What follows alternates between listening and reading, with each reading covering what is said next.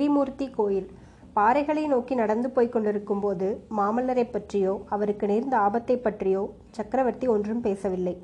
ஆயனரிடம் சிற்பக்கலையைப் பற்றி பேச ஆரம்பித்து விட்டார். இரண்டு பேரும் இந்த உலகத்தையே மறந்து பேசிக்கொண்டு போனார்கள்.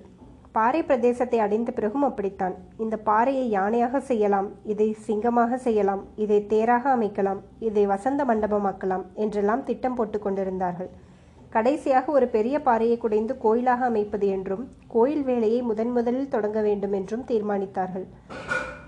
இந்த ஒரே கோயிலில் மூன்று மூர்த்திகளையும் பிரதிஷ்டை செய்யலாம் ஆயினரே. மூன்று கற்ப கிரகங்களை அமைத்து விடுங்கள் என்றார் மகேந்திர பல்லவர். சுவாமி மூன்று மதத்தினருக்கும் தனித்தனியாக மூன்று கோயில்கள் அமைத்து விட்டால் நல்லதல்லவா? சக்கர சச்சரவுக்கு இடமில்லாமல் போகும் அல்லவா? என்று ஆயனர் கேட்டார். மூன்று மதத்தினருக்கா? நான் அப்படி சொல்லவில்லையே. மும்மூர்த்திகள் என்று யாரை சொன்னதாக எண்ணினீர்கள்? சிவபெருமான் புத்ததேவர் ரிஷபதேவர். இவர்களைத்தானே இல்லை ஆயினரே பிரம்மா விஷ்ணு சிவன் ஆகிய திரிமூர்த்திகளை சொன்னேன். அப்படியா?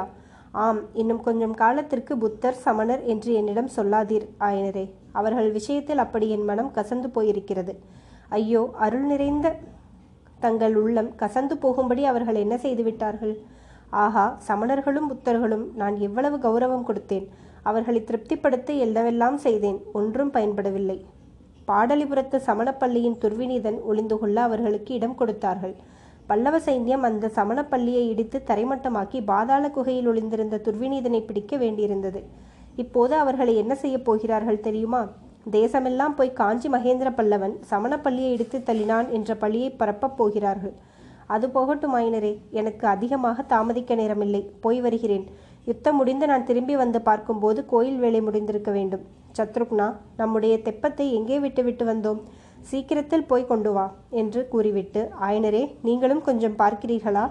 இந்த நதிக்கரையில் எங்கேயோ தெப்பத்தை விட்டிருக்கிறோம். இரண்டு பேருமாய் சென்று பார்த்தால் சீக்கிரம் கண்டுபிடிக்கலாம் என்றார். அவ்விதமே ஆயனரும் படைத்தலைவரும் தெப்பத்தை தேடிக்கொண்டு சென்றார்கள். இத்தனை நேரமும் சிவகாமி ஒரு பக்கத்தில் நின்ற ரதியை தடவி கொடுத்து கொண்டும் மெல்லிய குரலில் ஏதோ ஒவ்வொரு வார்த்தை சொல்லிக் கொடுத்து கொண்டும் இருந்தாள். ஆயனர் சத்ருக்னர் இருவரும் அங்கிருந்து சென்றதும் சக்கரவர்த்தி அவள் அருகில் வந்து ஒரு பாறை மேல் க உட்கார்ந்து கொண்டு சிவகாமி உன்னிடம் ஒரு வார்த்தை சொல்ல வேண்டும். சற்று இந்த பாறை மேல் உட்காருகிறாயா? என்றார். ஏதோ சந்தோஷமற்ற விஷயம்தான் சக்கரவர்த்தி பேசப் போகிறார் என்று சிவகாமியின் உள்ளுணர்ச்சி கூறியது. எனவே தலை குனிந்தபடி நின்று கொண்டே இருந்தாள். சிவகாமி சற்று தலை நிமிர்ந்து இதோ இந்த கத்தியை பார் என்றார் மகேந்திர பல்லவர் சிவகாமி பார்த்தாள். சற்று முன்னால் இந்த கத்தியை பற்றி ஒரு விஷயம் சொன்னேனே அது ஞாபகம் இருக்கிறதா சிவகாமி? இருக்கிறது பிரபு என்று சிவகாமியின் உதடுகள் முணுமுணுத்தன. அந்த கத்தியானது மாமல்லரின் முதுகிலே பாய்வதற்கு இருந்தது என்ற எண்ணம் அவளை துன்புறுத்தியது. நான் சொன்னது பொய் சிவகாமி. சிவகாமிக்கு தூக்கி வாரி போட்டது. அவளுடைய உள்ளம் குழம்பிற்று.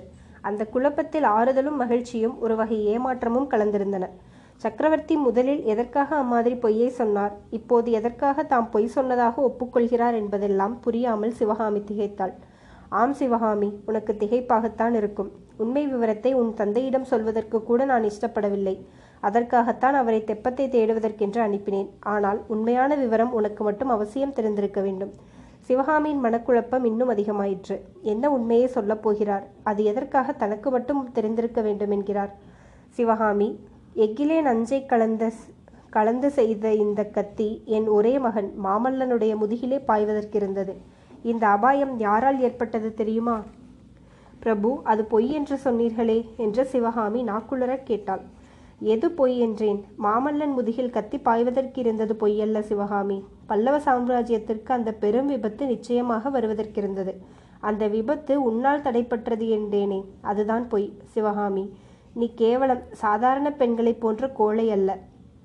நெஞ்சு துணிவு உள்ளவள். ஆகையால் தான் உன்னிடம் உண்மையை சொல்லுகிறேன். மாமல்ல பல்லவன் நேற்று இந்த மண்டபப்பட்டு கிராமத்திலே இந்த விஷக்கத்தியினால் பின்னாலிருந்து குத்தப்பட்டு செத்துப் போயிருக்க வேண்டும்.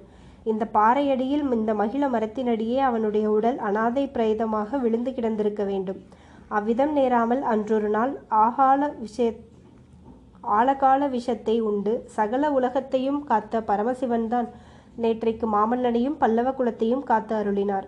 நேற்று மாலை அதே பாறையடியில் மாமல்லன் உட்கார்ந்து தன் செவிகளுக்கு செவிகளில் இணையற்ற காதல் மொழிகளை பொழிந்து கொண்டிருந்தார் என்பதை சிவகாமி நினைவு கூர்ந்தபோது அவளுடைய தலை சுழல்வதற்கு ஆரம்பித்தது.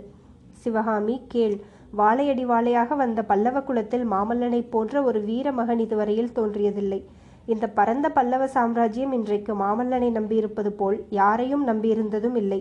அப்படிப்பட்டவன் நேற்றைக்கு இந்த பாறை பாறையடியில் வஞ்சகமாக நஞ்சு தோய்த்த கட்சி கத்தியினால் பின்னாலிருந்து குத்தப்பட்டு செத்து விழுந்திருப்பான்.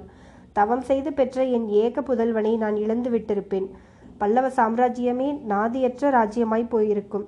கவிகளிலும் காவியங்களிலும் புகழ்பெற்ற காஞ்சி சுந்தரி வைதவியம் அடைந்திருப்பாள். இந்த விபத்துக்கள் எல்லாம் நேர்வதற்கு காரணமாயிருந்தது யார் தெரியுமா? என்று சக்கரவர்த்தி நிறுத்தி ஒரு பெருமூச்சு விட்டார். பிறகு கூறினார் நான் என் பிராணனுக்கு மேலாக கருதி யாரிடம் விசுவாசம் வைத்திருக்கிறேனோ அந்த ஆயன மகாசிற்பியின் அருமை மகள் சிவகாமிதான். இதை கேட்டவுடனே சிவகாமியின் உச்சந்தலையில் பளீரென ஒரு மின்னல் பாய்ந்தது. அந்த மின்னலிலிருந்து ஆயிரம் ஆயிரம் ஒளிக்கிரணங்கள் கிளம்பி நாற்புறமும் பாய்ந்தன.